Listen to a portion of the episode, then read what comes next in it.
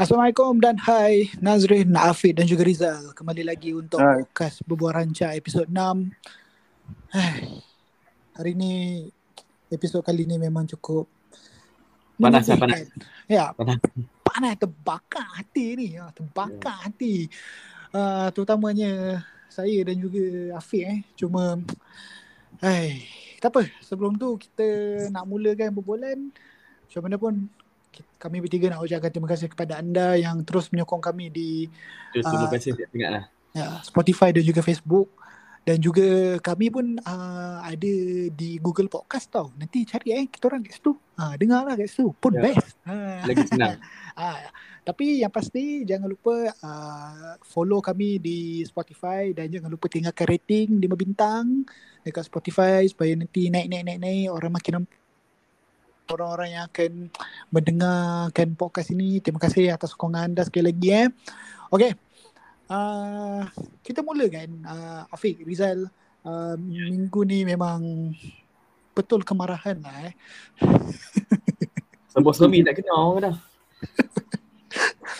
Panas betul lah hati ni. Tak tahu nak cakap apa lah Afiq.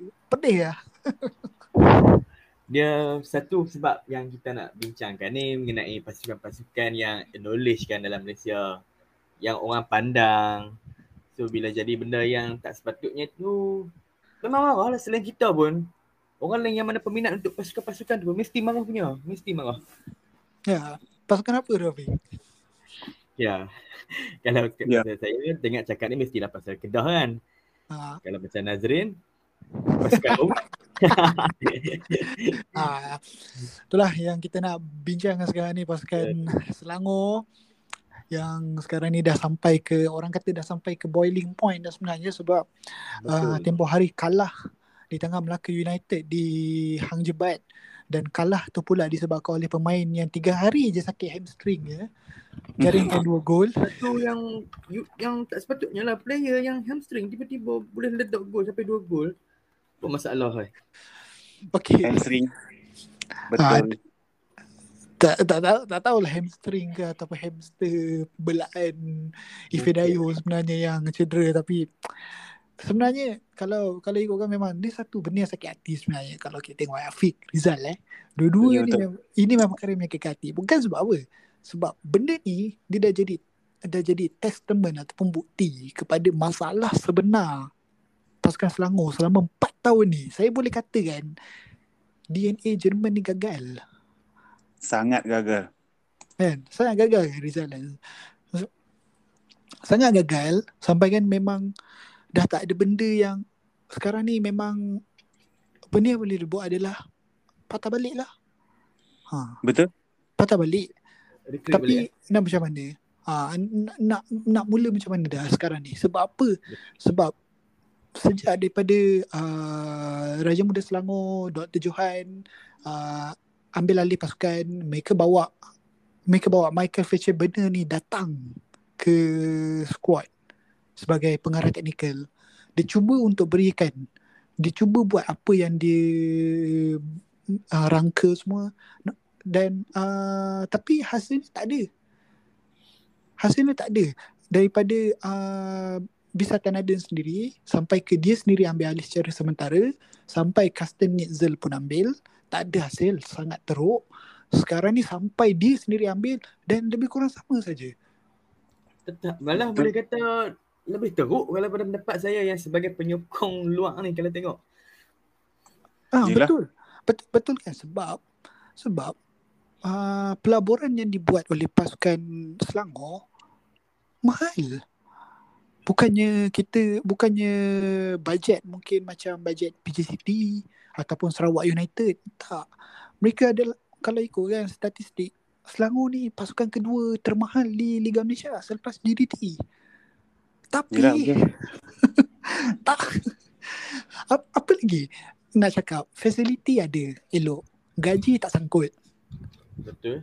tapi masih lagi ada masalah dengan masih lagi tak konsisten atas padang apa masalah sebenarnya Pada masalah saya yang tengok ni lah kan. Lebih kepada pengendali tu sendiri lah. Mereka faktor benar tu.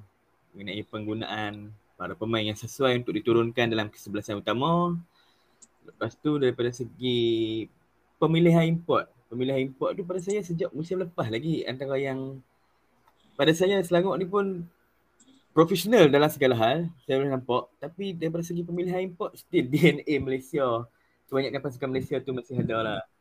Lebih pilih pada berdasarkan nama lepas tu tak tak tengok pada kesesuaian dalam corak permainan. Ta- ta- tapi kan Afiq kali ni macam apa yang dia pilih macam Kayon kan misalnya kan. Ha. Kayon antara pemain yang nilai dia lebih kurang sama je dengan Batson tapi nampaklah hasil tu dia Nampak menjadikan hasil, gol. Nak menjadikan gol. Tapi kesinambungan ni import ni saya rasa import Mungkin- lebih pada individu bukan untuk tim. Ya mungkin juga. Betul juga. So, tapi macam uh, macam taktikal mm, cubaan mereka buat pemain-pemain import daripada Eropah, Oliver Buff, uh, Tim Hubeck. Semua tu pemain-pemain yang dah terbiasa main dekat padang yang cantik, uh, kompleks latihan yang ber apa berkualiti yang yalah ber, bertaraf lah ah bertaraf dunia. Tiba-tiba datang Malaysia kena main padang lecak, kena main uh, apa?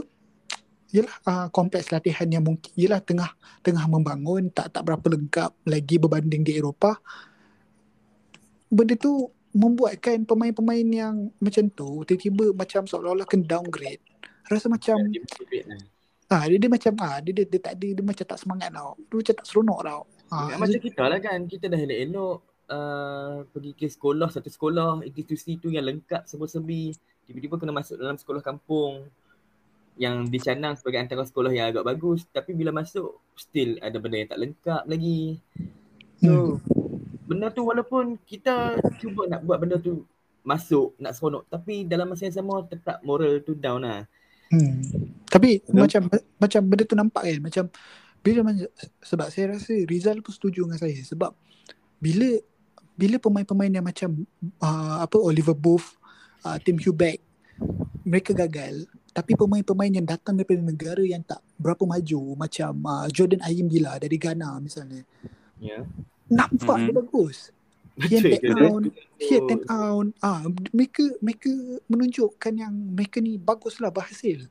Ah, memang ah, ataupun macam pemain-pemain yang dah biasa dengan ah, iklim bola sepak ASEAN ataupun yang memang dah biasa main kat Malaysia macam Safwan. Nampak Mhm. yang dia, nampak yang dia bagus. Kan? betul Yalah. Ha, sebab sebab tapi tapi apa apa yang kurangnya kat Selangor ni? Sebab- Satu satu pandangan saya Nazrin kan. Hmm. Sorry eh potong. Uh, Selangor selain daripada kita bincangkan pasal coach problem, pengurusan uh, tak betul. Pemain sendiri pun sekarang ni bermain macam tak ada jiwa. Diorang macam sekadar main dapat gaji cukup. Diorang tak tak pandang langsung pada JC yang diorang pakai. Mungkin salah satu faktor dia pasal keharmonian kat bilik persalinan lah. Isu Hmm. gaji pemain muda dengan pemain senior. Hmm. Dan benda tu nampak, boleh nampak jelas bila Selangor main dah tak nampak macam tu Selangor. Pemain-pemain yang ada atas padang. Dia orang tak langsung tak nampak macam dia orang main untuk Selangor. Keharmonian Selangor macam nothing, nothing, tak ada sejarah pun. ya betul betul Sebab sebab lagi satu pun Rizal eh, sebab kalau macam tu betul lah yang sebenarnya fashion banner dan juga barisan kejulatihan Jerman-Jerman dia tu semua dah dah dah dah tak ada sokongan dekat bilik persalinan. Betul. Pemain- tak Pemain-pemain dah dapat tak, sokongan. ah pemain-pemain tu dah tak nak main dengan dia. Pemain-pemain tu semua nak nak mungkin nak orang lain, nak nak seseorang yang yang lebih Dia angkat credibility mereka- ataupun Ha. lebih faham mereka lebih faham mereka ke. Yelah sebab masa dia diumumkan sebagai pengurus pun Brandon dan pemain-pemain kan tolak untuk tak nak dia juga masa awal-awal dulu. Hmm. So ditambah dengan isu yang ada dekat bilik sana bukan isu masalah tak bayar gaji. Cuma sekarang ni diorang ada isu dengan gaji tak balance. Ke, gaji tak balance. Yang Hmm. senior akan tengok yang yang junior ni eh kenapa gaji lagi mahal pada pada aku kan ah. So benda tu jadi isu juga sebab tu lah keharmonian tu tak nampak. Hmm. Betul betul. Dan uh, lagi satu macam lagi satu macam kita tengok benda yang ketara fashion benda ni dia dah jadi pengarah teknikal 4 tahun daripada sejak kali sejak revolusi Selangor kan. Tapi dia tak pernah nak menyelesaikan isu masalah Selangor ni. Isu pertahanan bocor ni. Sebab kalau kita tengok statistik Selangor tak ada masalah untuk jaringkan gol. Tapi sentiasa tapi bila hari yang Selangor tak menjadikan gol, mereka akan bolos di belakang. Juga bolos. Pada faktor ha. saya lebih pada Safwan Baharudin pun dah off peak. Saya jangkakan sepatutnya dia di, dah boleh digantikan dengan pemain yang lebih fresh leg kan. Lepas tu faktor umur yang saya tengok uh, kepada pertahanan daripada Jordan tu. Apa Yazan, Yazan, Yazan Al-Arab. Hmm. Kurang sesuai lah pada pendapat saya. Sebab agak berat dalam aksi dia tu kita dalam Liga Malaysia ni sekarang kebanyakan pasukan sudah mula bermain dengan intensiti tinggi. So hmm. benda-benda ni bila berdepan dengan pasukan yang eh, pemain serangan yang bagus seperti Fedayo ataupun daripada JDT kan memang saya boleh nampak lah kesan dia tu dekat bahagian pertahanan. Terutama Yazan lah. Dia boleh beat daripada segi badan tapi daripada segi nak mengejar pemain-pemain yang mempunyai kepantasan seperti Arif Aiman tu kita boleh nampak memang struggle walaupun dia sebagai seorang kuat. So saya kira sekarang ni benda ni harus dibuat sekarang sebab saya diberitahu yang perlawanan esok lawan KL City adalah perlawanan hidup mati feature benda. Kalau dia menang, dia masih lagi dapat kerja. Kalau dia kalah, dia, dia akan disingkirkan lah. Tapi ini satu perkara yang sebenarnya memberikan dilema kepada saya, Afiq. Betul. Ha. saya nak saya saya nak pasukan kalah. Saya nak pasukan kalah. Ha. Tapi kalau kalah kalah dengan jiran. Tak sanggup dengan jiran. Ha, tapi tapi kalau menang kena tak tahu berapa lama lagi nak tunggu bau dia disingkir kan. Yang malas tu. Ini tapi saya rasa pada pada saya revolusi perlu dibuat sekarang. Perlu dibuat lah. Ah dan saya kira sebenarnya perlu dibuat daripada setiap setiap sudut. Hmm, betul. Perlu, Bukan perlu. hanya pengurus, manajemen-manajemen yang ada tu pun yang rasanya macam tak membantu tu pun patut disingkirkan sekali. Betul. Ya, betul. Saya rasa memang betul dan perlu disingkirkan, perlu diberikan revolusi dan uh, saya boleh kira musim Selangor dah berakhir. Betul. Kalau mungkin nak bertarung pun mungkin bertarung Piala Malaysia je lah. Itu pun kalau nak start betul-betul itu pun boleh lah bibit-bibit je lah. Yang, yang sebetulnya kita kira musim 2023 je lah. Aduh. Pedih, pedih. Pasrah ni, pasrah habis. Itulah pasrah. Ha. Pada Kedah pun memahami lah apa yang Nazrin kata rasakan tu. uh, kedua-duanya ada latar belakang sejarah yang bagus. Sepatutnya mana-mana pemain ataupun pengurusan bila menyertai bawah satu legasi pasukan seperti Selangor atau Kedah, mereka sepatutnya merasa bangga sebab mereka bawa satu uh, nama yang sejarah yang sebelum-sebelum itu yang diciptakan memang sebagai antara kuasa terbesar dalam bola sepak Malaysia lah kan. Bukannya betul, ya, betul. Atau apa tu bila buat kerja yang orang kata cincai lah orang kata. Patutnya perlu rasa malu lah. Penyokong ni pula bukannya dalam setahun dua baru dikumpulkan tapi penyokong ni dah berkurun lama dah macam Selangor dengan Kedah ni. Dah ada legasi-legasi sampai ke tahap cucu, cicit. Betul. Betul. Apa yang disampaikan oleh pengurusan ni memang kalau saya lah sebagai penyokong ni memang kecewa lah. Kita mengharapkan legasi tu terus dibawa sampai bila-bila. Macam orang kata bermainlah sejiwa buni. Lepas tu demi lencana di dada. Demi betul. lencana di dada tu. Memang betul walaupun kita tahu gaji pun semua kan. Tapi angkatlah maruah, maruah pasukan tu. Janganlah memainkan maruah pasukan tu sampai yang kena efek penyokong. Kena efek pemain. Pengurusan betul. perlu wake up mah wake up. Betul betul. sebab apa aku menyertai pasukan ni? Sebab apa aku bekerja untuk pasukan ni? Sebab apa aku mewakili pasukan ni? Bukan sebab hanya sebab keuntungan semata. Kalau nak keuntungan semata better hentikanlah sebab bola sepak seperti yang arwah Datuk Ahmad Basri pernah kata hak rakyat. So kembalikan kepada kepada rakyat. Jangan buat sebagai satu benda tu untuk urusan perniagaan demi keuntungan masing-masing. Betul sebab lagi pun lagi satu benda yang macam macam orang orang kata kan macam uh, demi macam ni dada ni macam tak tak tak tak tak valid sebab valid, orang orang fikir oh ini pekerjaan profesional gaji mereka dibayar gaji apa benda semua dan tapi saya boleh kata yang sebenarnya bola sepak ni dia satu perkara yang dia ada satu garis halus di antara profesional dan sentimental Betul. Betul. Betul. Dia memang dia memang kita memang boleh profesional uh, pasukan tu di, dijaga dengan baik, diuruskan dengan baik, uh, tak ada masalah gaji, market, uh, pemasarannya elok, uh, fasilitinya lengkap untuk bekerja, semua okey. Cuma um, yang menjadikan bola sepak ni dia cantik sebab ada sentimental tu sebab penyokong tu sendiri. Betul. Ha, Penyokong sebab, dan kelab. Penyokong dan kelab. ya betul. Sebab kalau, kalau cakap pasal ni kan, saya ada sikit lah, sikit lah kongsi kan. Hmm. Pasal isu Jose Mourinho pernah sebut isu uh, football heritage. So benda tu menunjukkan siapa pun pemain yang Real Madrid beli, bila dia main dekat Real Madrid, dia ada satu passion yang dia tahu Real Madrid ni bukan kelab kaleng-kaleng. Hmm. So macam tu juga dengan Kedah, Selangor. So player tu bila datang dia tahu kelab ni kelab besar, kelab ni ada history yang memang dikagumi. So aura tu ada tapi bila tengok player yang ada sekarang, tak kira Kedah atau Selangor, tak nampak langsung aura tu. Betul. Kan macam kalau macam macam Afiq fikir kan uh, macam Kedah semalam baru kalah dengan Terengganu. Ya. Macam dia dia dia macam seolah-olah dia membunuh hype tu sendiri sebab bila di Indonesia Kedah main dengan cukup baik. Betul. Ha, memang memang mengejutkan lah walaupun mula-mula kalah kan tapi lepas tu bangkit dua perlawanan dan dalam Ya. perlawanan ni dan memang semua orang rasa Kedah sekurang-kurangnya boleh beri cabaran yang sengit daripada Terengganu walaupun kita tahu Terengganu pasukan yang baik lagi-lagi main di Gong Badak. Betul. Tapi tapi ini tapi dengan semalam lawan 10 orang tak boleh memang saya kira memang kecewakan lah. Memang mengecewakan lah memang sebab kita menang dua perlawanan di AFC dengan jaringan yang besar pula tu. Uh, tambah pula kalau nak kata beraksi di tempat lawan. Perlawanan AFC hari tu pun kita beraksi di tempat lawan. So kebanyakan penyokong pula masa tu tengah bersorak, gembira, merasa yakin walaupun kita tahu depan macam Nazrin kata tadi depan Terengganu merupakan pasukan yang baik kan. Tapi sekurang-kurangnya mampu memberi cabaran nak kata perlawanan yang sengit lah yang kita harapkan tu yang memang kata fight gila-gila.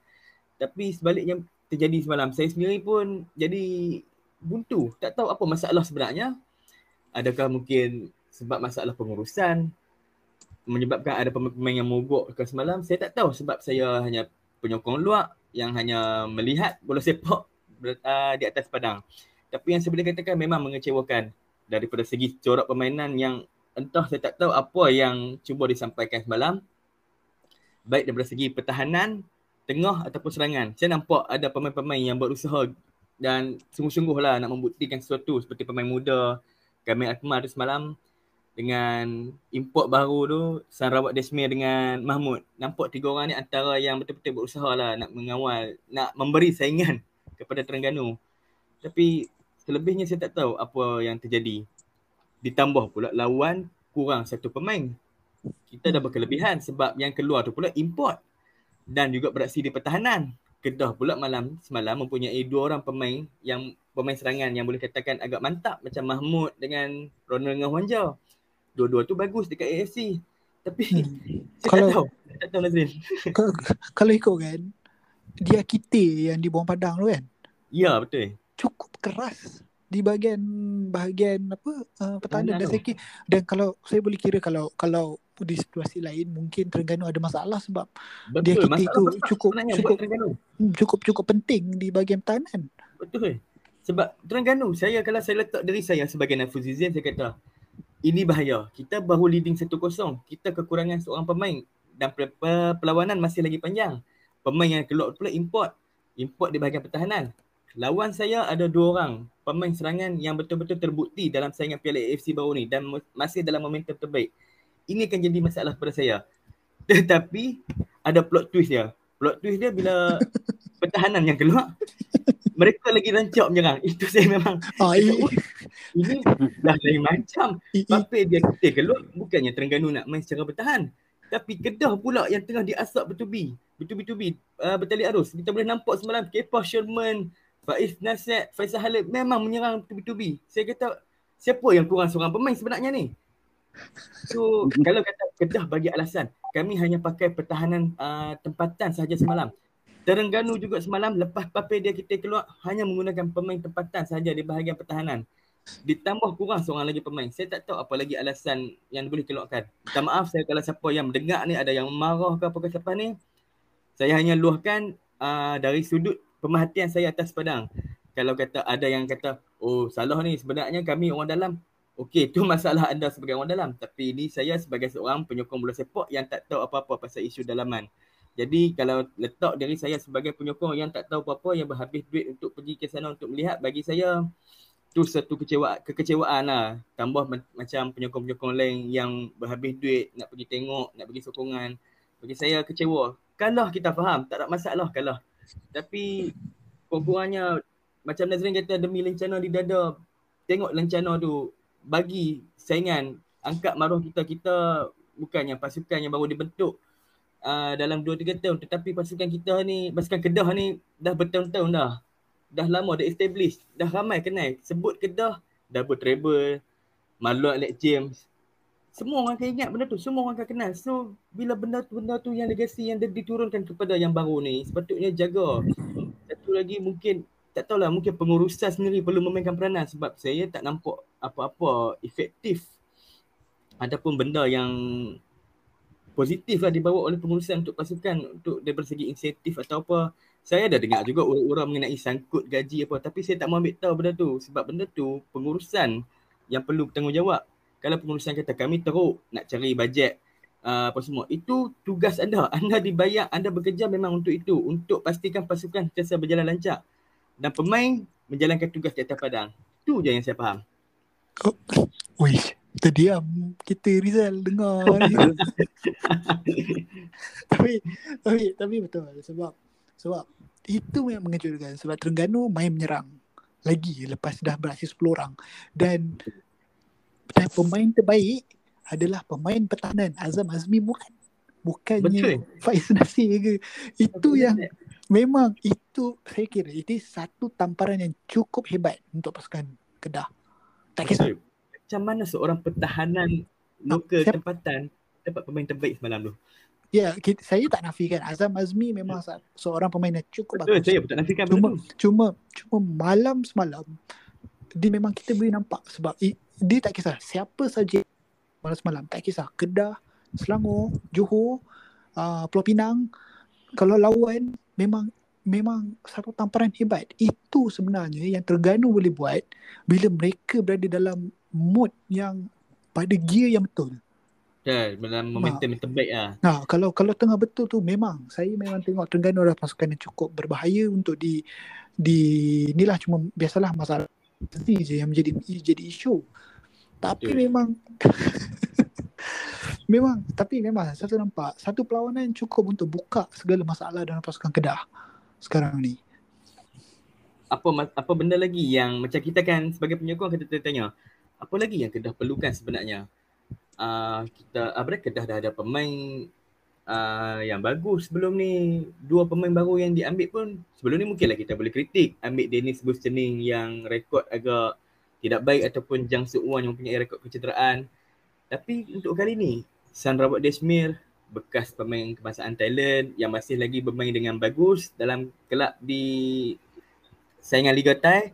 Lepas tu Mahmud Amadi antara penjaring gol dalam saingan kelayakan Piala Asia baru-baru ni bersama skuad Jordan.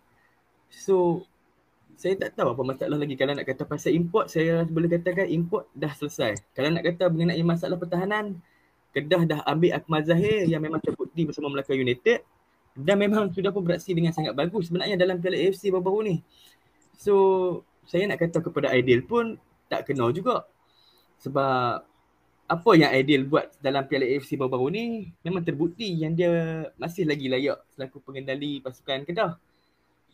Mungkin kepada pengurusan atau masalah kepada apa dah nilai harmoni ataupun persefahaman antara sesama pemain itu sendirilah kot. Tapi disebabkan apa? Okey, benda tu dia jadi macam makin panjang, makin panjang. Tapi orang tak mau semua tu. Yang orang tahu, orang nak keputusan yang baik dalam perlawanan, menang, beraksi dengan bagus. Yang tu je sebagai penyokong. Ya, betul. Mana normal. Mana? Ya betul. Kita boleh katakan apa yang disajikan oleh penyokong uh, yang disajikan kepada penyokong sekarang ni penyokong berhak menerima lebih daripada itu. Jadi memang satu perkara yang agak menyedihkan lah untuk uh, penyokong Selangor dan Kedah untuk seminggu ni. Hai, dah, Baru seronok, tiba-tiba dah jadi tak seronok. Tapi bagi saya Selangor lagi sedih lah. Dan Saya harap memang- Jangan, jangan, jangan, jangan, jangan. saya saya harap okey macam ni. eh. Saya harap saya harap esok kesedihan tu tak bersambung lah. Tapi dia, dia, dia tetap akan ada kesedihan Nazrin. Menang atau kalah tetap akan membawa kepada nilai kesedihan untuk penyokong lah. Ah, okey lah, okey lah dah lah tu. Okey. okay, kita, kita letak tepi dulu borang mengenai Liga Malaysia ni. Ke- Kecewa betul lah. Yeah. Isu seterusnya bukanlah isu. Sebenarnya kita nak cerita satu perkara yang kita selalu terlepas pandang kan. Uh, iaitu mengenai bola sepak wanita. Eh, kalau kita semua Ya. tahu sekarang ini uh, skuad wanita Malaysia ataupun Malayan Tigris sedang uh, berada di Filipina untuk Filipina.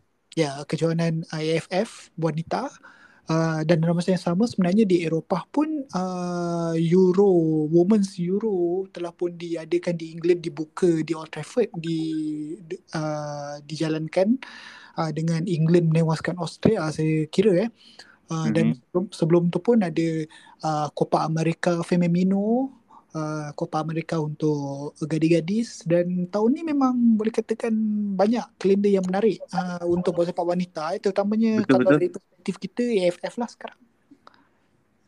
Betul sebab kita pun baru je lepas seri dengan uh, Indonesia satu-satu Hmm. hari tu dan lepas ni kita akan jumpa uh, hari kita akan jumpa mana game depan ni Nazrin?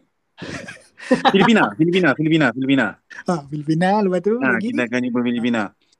Lepas tu uh, so tim tim kita ni sebenarnya walaupun itu hari kita kena belasah dengan Bangladesh 6-0 kan. Hmm. Lepas tu kita draw dengan dia orang 0-0 kan. Hmm. So bagi saya tim kita tim yang perempuan yang ada ni sebenarnya ada potensi tau. Cuma Okay. sayang lah. Sebenarnya jujur-jujur eh, saya lebih mengikuti bola sepak perempuan berbanding lelaki. Saya selalu buat liputan pasal dia orang, saya selalu pergi tengok dia orang training. Dia orang ni 100% bagi saya lah, bagi saya pandangan saya memang dia anak tiri kan. Dan Okay. orang expectation orang orang anggap macam ah tim perempuan membazir hantar, tim perempuan rugi hantar. Apa yang rugi? Tim perempuan ni tak ada gaji pun sebenarnya. Dia orang main liga domestik pun dia orang tak dapat gaji pun. Okay. Sebab itulah kita tengok pool player kita tak ramai. Pemain yang main bola sepak terpaksa main futsal. Tapi Hmm. orang punya kritik seolah-olah dia orang tu membazir. Dia orang dapat gaji puluh-puluh ribu. Dia orang tak ada gaji pun. Hmm. Walaupun main di peringkat kelab domestik, dia orang tak ada gaji. Hmm. Okay betul. Okay. Ah, Dia orang membazir tapi- lah apalah. Tapi um, macam macam Riza cakap kan uh, bola sepak wanita macam orang selalu kata ada persepsi yang bola sepak wanita ni membazir buang boreh je tapi uh, kalau ikutkan oh sebelum tu saya nak cakap gol Steph, Steffi Sidu tu lawa ah. Ha, gol dia minit ke 92 tu kan lawan dengan Oh, Indonesia tu kan. oh memang lawa okay, Cantik okay, gol tu. okay, okay, tak tepi okay tapi uh, isu sebenarnya apa sebenarnya isu sebenarnya yang sampaikan kita boleh kata bola sepak wanita ni memang di, dianaktirikan dengan Sebab begitu hebat kita di Malaysia. tak ada sokongan daripada pihak yang sepatutnya. FM. Dia orang tak anjurkan liga FAM lah. Dia tak anjurkan liga domestik. Liga semi pro pun boleh lah untuk tim perempuan tapi tak dianjurkan. Dia ada buat liga, liga macam uh, liga wanita liga apa? Wanita LWN. Nasional. Ha, LWN ha. Liga Wanita Nasional. Ya. Yang yang tu dia buat tapi yang tu player gaji pun tak dapat. So jangan expect apa-apalah. So pool player lepas tu dia pecah pun ikut empat zone. Tak formal lah. Maksudnya tak dijaga langsung tau tim perempuan ni. Sedangkan kita ada player-player yang memang berbakat. Cuma cuma macam LWN tu statusnya apa eh? Ah, Amatur. Dia orang kira amatur. Nak kata amatur pun tak. Player pun tak ada kontrak. Player pun boleh suka-suka batalkan kontrak. Player pun boleh main tak main. Benda tu tak dijaga langsung. Hmm. Main pukul 8 pagi. Apa nak tengok? Hmm, betul betul juga kan jadi Entah macam dia anak tiri kan betul. Tim perempuan. Especially masa futsal lah. Futsal perempuan. Sebab dia orang sama tau. Sebab tim perempuan ni bola futsal sama. Futsal tu saya berani cagarkan segala harta yang saya ada. Kalau dijaga dengan betul, pingat perak kita punya. Tapi pemilihan untuk tim pergi sukansi tu, dia ambil daripada... Saya pun tak faham macam mana boleh pilih pengurus Melaka untuk jadi pengurus nasional. Dan pengurus Melaka tu bawa player Melaka je yang main dekat SEA Games. So, Ah, betul. Banyak yang Tak, saya dapat tak tak patut langsung. Patutlah. Ada juga dengar pasal Ha. cerita mengenai kroni eh. Cuma memang benda tu Ha. memang betul. Benda tu jelas sangat nampak kan. So kalau lah FAM ni ambil peduli sikit pasal perempuan. So kita ada masa depan sebenarnya. Silap-silap tim perempuan kita boleh pergi Piala Dunia dulu sebelum lelaki.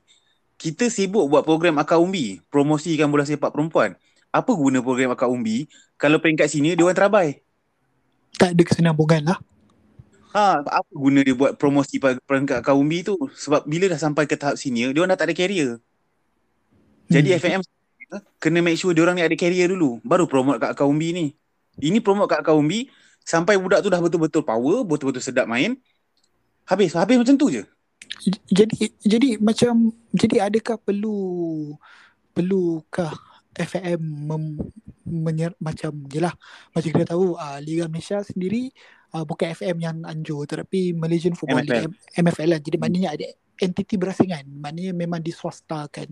Adakah mungkin uh, ada perlu FM buat macam tu, perlu mencari satu-satu organisasi ataupun uh, badan yang membentuk satu badan yang boleh uh, seperti itulah ataupun mungkin komite MFL sendiri yang Sebenarnya yang duduk di bawah MFL sendiri. sebenarnya itulah kerja FAM. Apa lagi kerja dia orang? Perempuan punya tim bola sepak pun bernaung bawah FAM. Jadi takkanlah FAM nak lepas pandang dan ambil sambil lewa je. Ambil Kan. coach main ambil macam wak- peringkat sekolah punya kan. Ju- Champion coach dia jadi uh, coach national. Mana boleh macam tu? Tapi So, dia- tap, Arrange Tapi- betul-betul lah liga. tapi bukan kalau kalau ada mm, bukan memang sepatutnya better macam diasingkan ke mana ada entiti asing ataupun macam Betul. contoh macam contoh apa yang Astro buat untuk uh, sepak takraw untuk bola jaring Betul. uh, mungkin it, mungkin mereka boleh cuba dapatkan Astro untuk buat buat macam tu Betul kalau dia orang kalau dia orang betul-betul ada hati dan perasaan untuk majukan bola sepak perempuan, dia orang dah ada inisiatif macam-macam inisiatif dia boleh buat. Kerjasama dengan Astro ke kerjasama dengan badan-badan kerajaan untuk lantik pemain-pemain ni jadi staf kerajaan lepas tu main untuk badan kerajaan tu macam Liga Amatur, Liga Dunhill dulu kan. Pun boleh buat tapi tak ada usaha langsung. Saya berani katakan FAM langsung tak ada usaha. tak ada langsung eh Langsung tak ada usaha untuk naikkan bola sepak perempuan. Bayangkan tim kita catatkan dua kekalahan, satu seri untuk dapat gangsa, dia orang boleh bagi pujian menggunung dekat jurulatih Melaka tu. Bagi saya benda tu memalukan. Kenapa eh Kita tahu tim tu ada potensi untuk menang pingat dan boleh menang 2-3 game, tapi kita seri satu, kalah dua. FAM bangga dengan benda tu. Nampak sangat level FAM tu situ je. hmm Bangga dengan dua kalah satu seri. Apa Jadi yang boleh kan- dibanggakan dengan keputusan macam tu? Jadi kalau bukan jurulatih Melaka tu sepatutnya siapa yang mengemudi skuad wanita ni? Dia sepatutnya kena ada seorang jurulatih khas. Jurulatih tu khusus untuk train national team. Mungkin So dia akan pantau kan? MPFL. Ha, dia akan pantau MPFL tu punya perjalanan, dia akan pilih player daripada situ. Tapi mungkin So kalau macam itu hari, Hmm. dia ambil coach Melaka, bila sampai kat Dukansi, pemain berbakat macam Aisyah tu tak dapat minute play. Afrina tak dapat call up. Uh, Steffi tak dapat call up. Banyak ben- player-player yang dia bawa tu semua player Melaka dan ada campur player luar. Tapi dalam game, player Melaka saja yang diturunkan untuk main dan terpaksa tukar player baru menjadi game tu. Tapi mungkin adakah sebab kita kekurangan pool pemain dan pemain dan jurulatih untuk bahagian bola sepak wanita ni? Saya tak rasa macam tu. Kita ramai lagi pemain yang berbakat. Kalau pergi MPFL tu, setiap tim tu boleh dapat 2-3 orang player yang memang betul-betul ada potensi. Tapi tak digunakan dengan sebaiknya. Ada nama player Khalida main untuk uh, KL Prefer League. Budak tu langsung tak dapat nama. Sedangkan dia antara top scorer dekat dalam MPFL. Hmm. So pool player kita ada. Coach patutnya kita boleh kalau katalah nak panggil daripada Thailand boleh. Tapi tak ada effort. Jadi jadi apa yang perlukan jadi maknanya sekarang ni perlukan reset button lah daripada awal untuk bola sepak wanita ni. Yes. Yes dan FAM perlu main peranan. Dia perlu mula. Saya katakan kalau FAM betul-betul bagi 100% dekat tim perempuan, tak mustahil 20 25 ke 20 26 tim kita dah pergi jauh lah. Tapi itulah. Sebab kita masih selesa yang keadaan sekarang tanpa ambil peduli sangat. Sebab hmm. kita ada kebanyakan penyokong. Tak tengok sangat pun bola sepak wanita. Sebab kita lebih disajikan kepada bola sepak lelaki. Tambah pula bola sepak lelaki baru ni catat uh, kejayaan kemenangan yang bagus. Sekaligus dapat menutup mata lah kan mengenai bola sepak Betul. wanita ni so Betul. kalau kata Rizal tak dedahkan benda-benda ni. Orang macam saya pun tak akan ambil peduli takkan tahu pun mengenai kronism mengenai masalah-masalah dalaman pengurusan. Benda ni memang perlu lah diambil cakna kembali oleh FAM restructure semula mengenai bola sepak wanita ni sebab pool bola sepak wanita ni benarnya boleh jadi pembesarkan dengan cara yang betul sebab sebelum ni dekat Kedah pun ada juga dua tiga kali saya tengok saya pantau dengan beberapa rakan kan tengok cara dia orang beraksi sampai boleh pergi final tak silap saya Kedah untuk bola sepak wanita The Red Eagles tu dua kali masuk finals tapi macam Rizal kata kronism saya dah dengar juga beberapa pemain yang masuk final dalam Liga Bola Sepak Wanita ni tak dapat tempat pun untuk skuad kebangsaan. Betul? Dengan dia orang main tu sukarelawan, sukarelawati, main tanpa gaji untuk Kedah tu. Dengan harapan boleh pergi ke national team. Apa pun tak ada. Betul, tak ada. Tak dapat pun. Jadi Rizal ada pesanan ke untuk pihak-pihak yang sepatutnya? Untuk Persatuan Bola Sepak Malaysia berhentilah buat kerja sia-sia. Kalau nak tahu kat mana buang duit paling banyak, korang semua buang duit paling banyak dekat promosi-promosi akar umbi yang tak berguna ni. Apa guna promosi akar umbi kalau pemain tu di peringkat senior tak ada carrier. Saya pernah bercakap terus dengan wakil FM, saya tak boleh sebut nama, dalam satu press conference. Saya tanya dia macam mana dengan nasib player-player yang terpaksa main futsal, main bola sebab nak teruskan carrier di dalam dunia bola sepak ni. Dan dia boleh jawab benda tu adalah benda yang sama. Futsal, bola sepak adalah benda yang sama. So sebab itulah kita tengok dalam futsal pun kadang-kadang dia orang banyak main long ball, ter- terikut-ikut dengan apa yang permainan bola sepak tu. Jadi kita dah kena mula pisahkan futsal-futsal bola sepak bola sepak. Dua-dua ni dia orang boleh jadikan sebagai carrier. Maksudnya bergaji. Letaklah gaji seribu dua pun janji ada gaji. Ini bila main tak ada gaji, harapkan tournament, kesian lah player. Kena kita mendesak dia orang bagi yang terbaik. Ha, tapi kita kita tak tak bagi dia orang apa yang sepatutnya dia dapat. Benefit-benefit tu tak ada. So Hmm. agak kejam lah. Ya, itulah dia Syekh Saiful Rizal untuk Okey, tapi ya, ya betul lah tu apa yang uh, Rizal katakan. Jadi banyak kerja sebenarnya FM perlu buat. Mereka perlu buka mata dan buka hati untuk membantu juga sebab selain daripada bola sepak wanita uh, dan juga futsal, ada juga bola sepak lain seperti bola sepak pantai yang agak tersakiti Betul, juga. betul. Jadi banyak Terbiar. sebenarnya banyak juga sebenarnya tugas FM yang mereka perlu lakukan. Jadi uh, nampaknya itulah episod 6 ni memang episod marah-marah eh. Semua orang marah eh. Semua marah dia. Lain macam. Ha, marah betul semua eh. Oi, padahal duduk duduk dia dah dalam bilik sejuk kan tapi hati dia panas betul kan. Panas, sangat panas. Itulah tapi uh, itulah dia uh, episod 6 untuk podcast Bobar Rancak pada minggu ini. Jadi kami harap anda semua akan terhibur dengan pengisian yang kami berikan kepada anda semua. Jadi uh, harapnya minggu hadapan uh, kami bertiga akan lebih tenang dan tidak marah-marah lagi. Semua darah nak kami.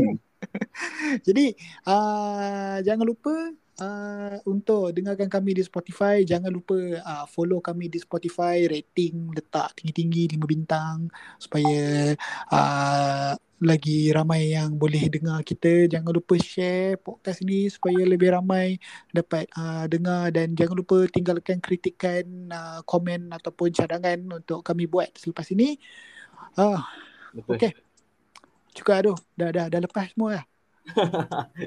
Dah, semua semua semua. Dah, dah, dah, dah. Okey, menampaknya kami pun dah lepas dan meluahkan perasaan. Jadi sampai di sini saja episod ke-6 Podcast Berbual Rancak daripada saya Nazrin, Nafi dan juga Rizal. Kita Bye. Bye-bye. Bye guys. Bye.